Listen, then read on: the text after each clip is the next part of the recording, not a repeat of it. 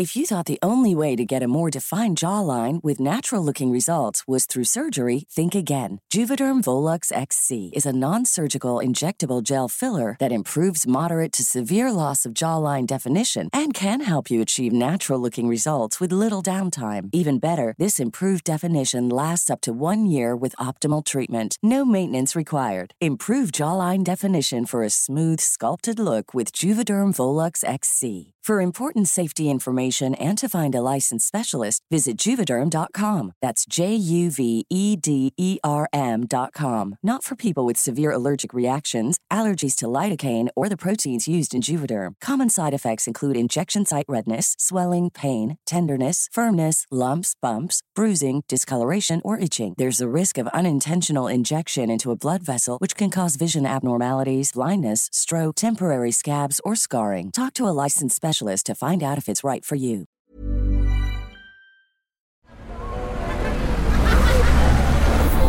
Podcast Network Asia.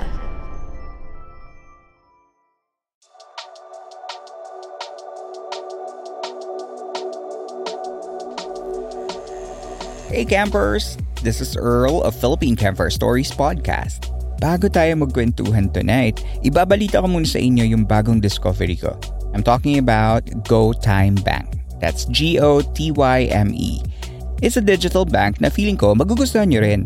Natanong mo kung bakit? Kasi Una, GoTime Bank offers interest rates 50 times higher than traditional banks. Higher interest rates of 3% per year on your savings at walang minimum amount, deposit caps, and walang mga tasks or missions na kailangan mong kumplituhin kasi sa totoo lang wala ka naman sa reality show.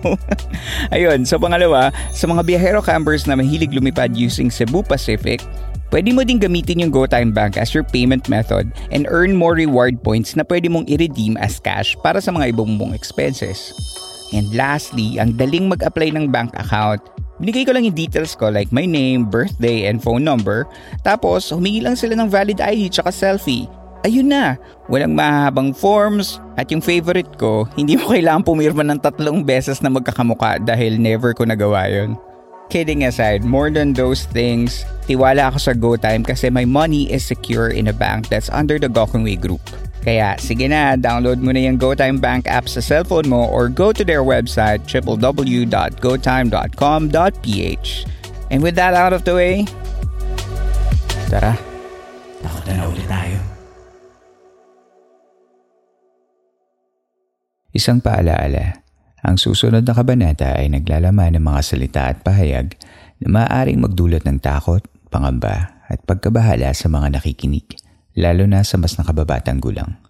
Huwag magpatuloy kung kinakailangan.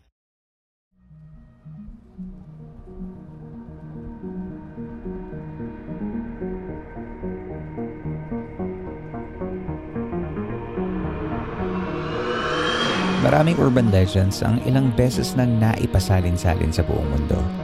Ngunit sa makabagong panahon ng mga modernong syudad, mass media at internet, nakuhang tumawid ng mga kwentong ito upang patuloy tayong bigyan ng takot at pagtataka. Ngunit, totoo nga ba ang mga urban legends na ito? Ako si Earl, ang inyo pong campmaster. At sa susunod na mga sandali, ay ako ang inyong magiging gabay tungo sa mahiwagang mundo ng mga urban legends.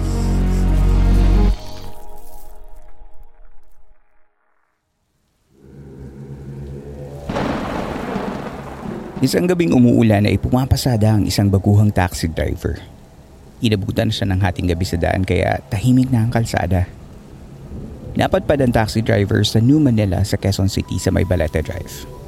Dito niya nakita na may pumaparang isang babae Nagtaka ang driver na mag-isa ang babae sa madilim na kalsada. Puno ng mga puno ang paligid at umuulan pa kaya ninais niyang tulungan ng babae. Nakaputi itong damit. Balisa ang driver dahil kilala ang lugar na ito bilang tahanan ng mga kaluluwa at ibang mga nilalang na hindi nakikita. Kaya hindi ito huminto at nagpatuloy lang sa pagmamaneho. Nakahinga ng malalim ang driver nang makalayo ito ng konti. Bakit kaya duguan yung mukha ng babae?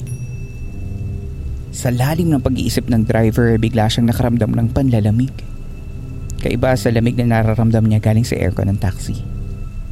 Walang ano-ano'y napasulyap siya sa kanyang rear mirror at nagulantang siya sa kanyang nakita.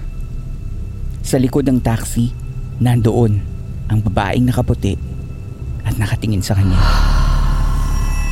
Hindi pa man din sila nakakalayo ay biglang naglaho ang nasabing babae at naiwan ang takot na takot na driver.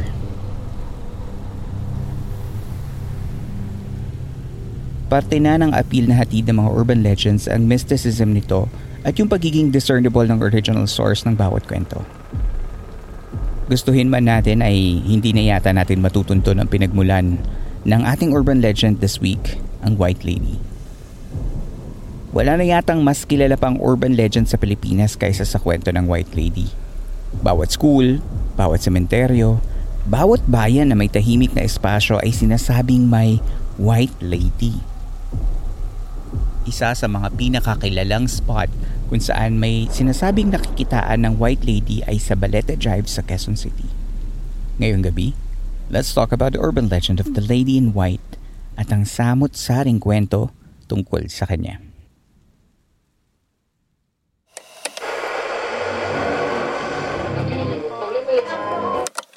Sa aking pagsasaliksik ay marami-rami din palang mga maituturing na white lady hindi lang sa Pilipinas, kundi maging sa ibang mga bansa at iba pang mga kultura.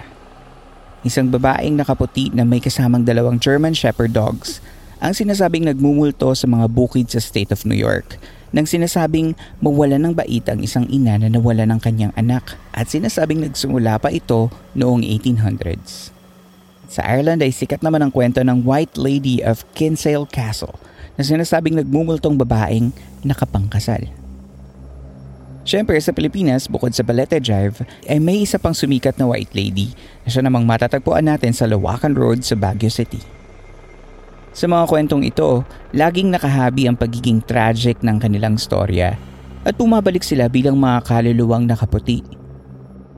Isang continuing theme din sa kwento ng White Lady ang paghahanap ng hustisya o paghihiganti sa malupit niyang karanasan noong siya'y nabubuhay pa.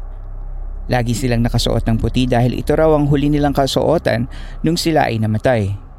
May nagsasabing ang white lady ay isang nurse na pinagsamantalahan ng driver o kaya naman ay isang babaeng nakaputing gown at ito ay pinaslang ng kanilang kapamilya. Kadalasan ay may bahid ng dugo ang white lady sa kanyang damit o sa katawan nito. Ang kasuotang puti ay maaaring symbolical reference tungkol sa purity o innocence na ninakaw sa kanya at ang dugo ay simbolismo naman ng dahas na kanyang naranasan sa kanyang pagkamatay. Sinubukan kong humanap ng mga news clippings about sa White Lady at nakaka-overwhelm na napakaraming sightings and footage ng White Ladies ang nagkalat sa internet. Pero ang tanging White Lady na pumukaw sa aking interes ay ang White Lady ng Baleta Drive. Bata pa lang ako ay naririnig ko na ang White Lady sa Baleta Drive. Laman siya ng mga horror documentaries, movies at TV series kahit noon pa hanggang sa nagkaedad na ako. Ilan pang mga online articles ang nakuha sa internet mula sa mga credible sources na aking nakalap na siya ko namang ibabahagi sa inyo upang sana ay mabigyan natin ng liwanag ang misteryo ng pinanggalingan ng White Lady. Noong May 27 taong 2003, sa business section ng broadsheet na Philippine Star, Naglabas ng isang entry ang hayoy pumanaw na na si Margaret Zhao Gray. Si Zhao Gray ay dating banking editor mula sa Jaryong Business World. Inalala ni Zhao Gray ang kanyang mga hindi malilimutang kwento mula sa Jaryong Business World at isa sa mga kwento ay noong nasa luma silang opisina bago sila lumipat sa head office nila ngayon located at Baleta Drive noong 1994. Sabi ni Zhao Gray sa kanyang boss na si Raul Locsin, ay hindi niya gustong lumipat dahil sa mga kwento-kwentong may white lady nga raw sa lugar. Natawa na lang si Luxin at ngumisi. Nang tinanong ni Jaugre kung bakit ay sinabi ni Luxin na mayroon daw siyang lihim na sasabihin. Hindi raw totoo ang kwento ng white lady. Isang araw daw ay walang masyadong balita kaya sina Luxin at iba pang mga batang reporters noon ay nag-imbento ng kwento ng white lady. Hindi raw nila akalain na ang hoax na kanilang kinalat ay magiging urban legend. Isang news essay naman sa Philstar Life na isinulat ni Bim Santos ang nagsabing ipinagtanong naman daw niya ito sa mga pinakabeteranong manunulat ng business world at narinig na din daw nila ang kwentong yon ni Jow Gray. Ngunit iniisip nila na baka maging yung kwento na yon ay isa rin palang urban legend dahil walang makapagpatunay kung nasabi nga ba ito ni Loxin. Kumbaga, ito ay isang urban legend within an urban legend. Isang programa naman sa ABS-CBN ang umere around 2001 entitled Verum Est. Isa itong paranormal investigative show hosted by now veteran news anchor Tony Velasquez. Naglabas sila ng episode tungkol sa White Lady noon at narito ang isang bahagi ng lumang episode na ito. Iba naman ang versyon ni Mark Cosio, presidente rin sa New Manila. Ang babae sa Balete ay biktima umano ng isang aksidente. Itong babae nga is pwede na kong ilibit siya pero laki siya sa lola. Lolang nag-alaga sa kanya. And then, um, dito sila somewhere sa middle ng Balete Drive nakatira. And stricto yung lola niya. So nag-party siya, pero sinabi niya sa barkada niya na she has to be home by 10. And kakamadali nga, yung jeep yata span out of control. And it hit the fence, apparently yung babae lang namatay. Simulang noon, hindi na matahimik ang kaluluwa nito. Every time the girl will appear, mag appear siya dyan sa may corner and sasakay sa'yo and somewhere sa middle ng Balete Drive, mawawala. Para bang yung soul niya gusto umuwi. Sino nga ba ang sinasabing babaeng nasawi noon sa aksidente na nagbalik bilang multo ng Balete Drive? Although the white lady have remained nameless over the years, ay nakakita ako ng isang pangalan na tumutugma sa mga sinasabing origin ng white lady. Sa ABS-CBN opinion blog noong 2021, isinulat ng namayapang dating Presidential Press Secretary na si Buddy Gomez na may isa raw siyang kaibigan na nasa mismong aksidente noon malapit sa Baleta Drive noong 1950s. Ito ay tumutugma sa kwento sa featured clip ng Verum Est. Sa na-publish ni Gomez, ang kanyang fraternity brother na si Deo Ortega isang retiradong abogado, ay natatandaan kasama ang kanyang mga kaibigan isang gabi noong siya ay nasa third year high school pa lamang. Bumuo daw sila ng grupo at tumatambay sa isang bahay sa Lantana Street, isang kalsada malapit sa Baleta Drive. May isang babae silang kaibigan na pinangalanang si Lenny Gerchi Torena. At ayon kay Ortega, siya pa nga daw ay nagdadrive ng isang Fiat. Ayon kay Ortega, One night, while we, namely Arthur Gamboa, Miranda, two Tiesejo brothers and myself, and Lenny, plus Linda, Arthur's sister, were at Attorney Gamboa's residence, we decided to joyride around Manila with Narding Tiesejo as the driver of his Jeep. But in going back, Lenny was the driver. While cruising España Extension Boulevard at 50 miles per hour, she hit a pile of gravel and sand that caused the Jeep to turn turtle, causing Lenny to be thrown out of vehicle around 6 meters away, bleeding with Jeep battery near her head. She died the following day. Ang aksidente ay nangyari daw sa Espanya Extension. Idinetalye din ni Ortega na tatlong taon pagkalipas ng gabing yun ay may isang reporter ang nagtungo sa kanilang bahay upang magtanong. Doon na pangalanan ni Ortega si Gertrude Torena ngunit pagkalabas ng artikulo sa pahayagan ay nagalit daw ang pamilya ni Gertrude Torena. Marahil ay dahil naitidikit ang pangalan ng yumaong dalaga sa Balete ghost sightings noong panahon na iyon. Hindi na muling naisulat si Gertrude Torena sa loob ng mahigit pitong dekada hanggang sa nailabas ang blog ni Gomez sa ABS-CBN News. Si Lenny Gertrude Torena nga ba ang sinasabing White Lady of Balete Drive? Kayo na ang humasga.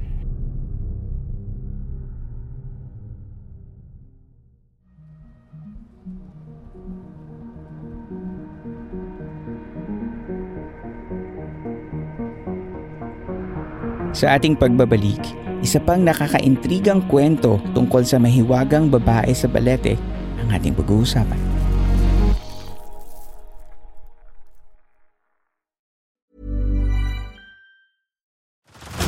Head over to Hulu this March where our new shows and movies will keep you streaming all month long Catch the award winning movie Poor Things, starring Emma Stone, Mark Ruffalo, and Willem Dafoe.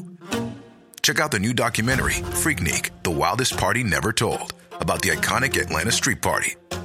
And don't miss FX's Shogun, a reimagining of the epic tale, starring Anna Sawai.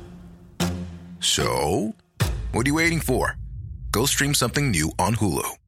If you thought the only way to get a more defined jawline with natural looking results was through surgery, think again. Juvederm Volux XC is a non surgical injectable gel filler that improves moderate to severe loss of jawline definition and can help you achieve natural looking results with little downtime. Even better, this improved definition lasts up to one year with optimal treatment. No maintenance required. Improve jawline definition for a smooth, sculpted look with Juvederm Volux XC. For important safety information and to find a licensed specialist, visit juvederm.com. That's J U V E D E R M.com. Not for people with severe allergic reactions, allergies to lidocaine, or the proteins used in Juvederm. Common side effects include injection site redness, swelling, pain, tenderness, firmness, lumps, bumps, bruising, discoloration, or itching. There's a risk of unintentional injection into a blood vessel, which can cause vision abnormalities, blindness, stroke, temporary scabs, or scarring. Talk to a licensed specialist to find out if it's right for you.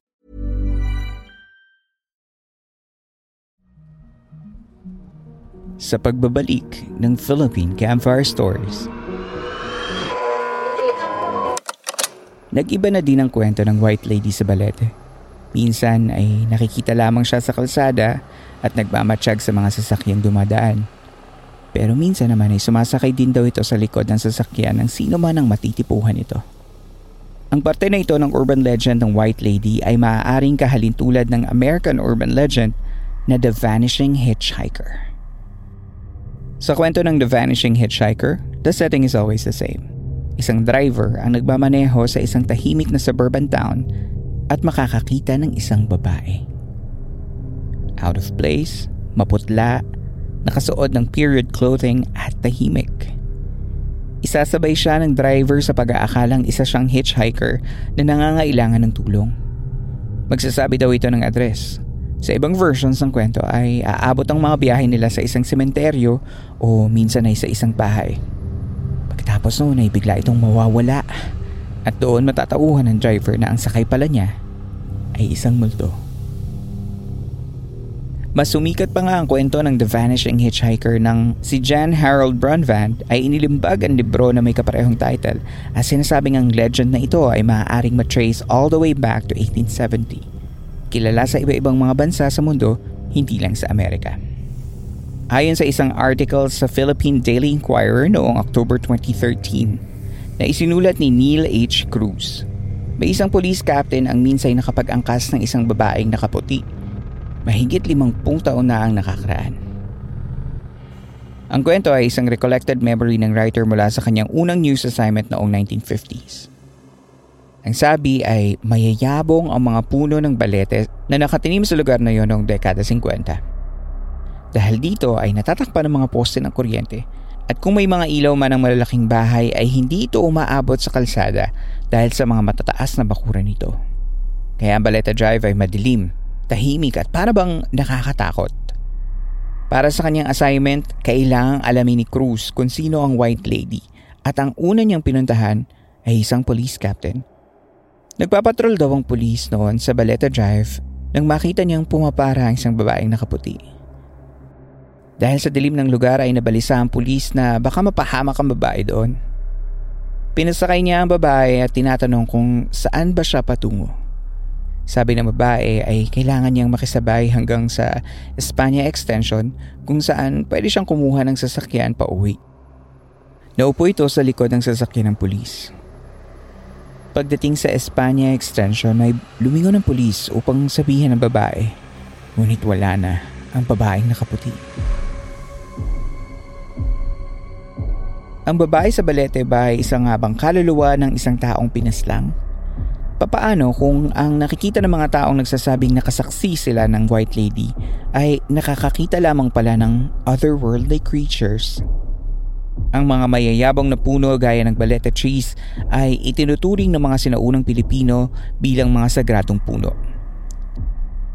Importante para sa kanila ang balete trees dahil sa kanilang kakayahang maging matibay at mabuhay ng pagkatagal-tagal na sumisimbolo bilang universal energy ng isang nilalang. Sinasabing tahanan daw ito ng mga nilalang gaya ng kapre, engkanto at mga anito at noong unang panahon ay puntaahan daw ito ng mga babaylan at katooran upang sumangguni sa mga diwata. Posible ba ang White Lady ay isa palang nilalang mula sa hindi nakikitang mundo at hindi isang kaluluwang ligaw? Posible ba na ang White Lady ay isang engkanto o isang maligno o isang nilalam na hindi naman natin alam ang tawag? Siguro ay posible naman na hindi na natin malaman ang tamang sagot. Gaya ng marami pa nating urban legends.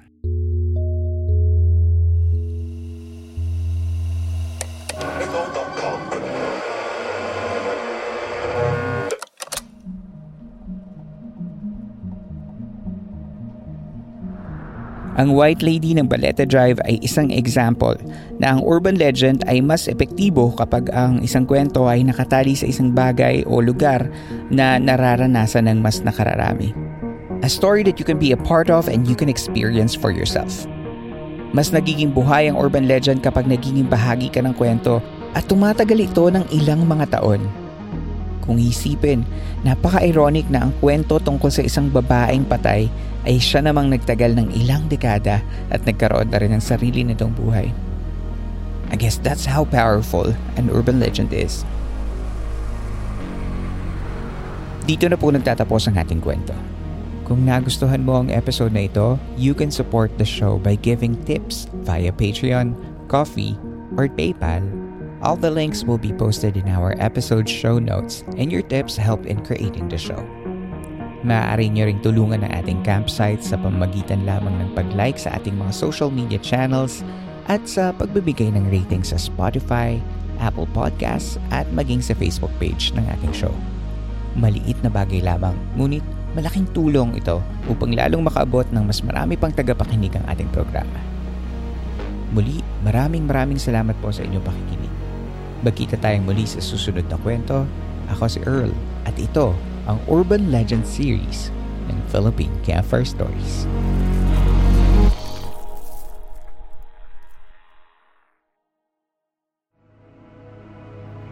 This podcast episode is based on or is inspired by true events. Unless otherwise indicated, all the names, characters, businesses, places, events, and incidents in this podcast are either the product of the podcast creator's imagination or used in a fictitious manner. Any resemblance to actual persons, living or dead, or actual events is purely coincidental.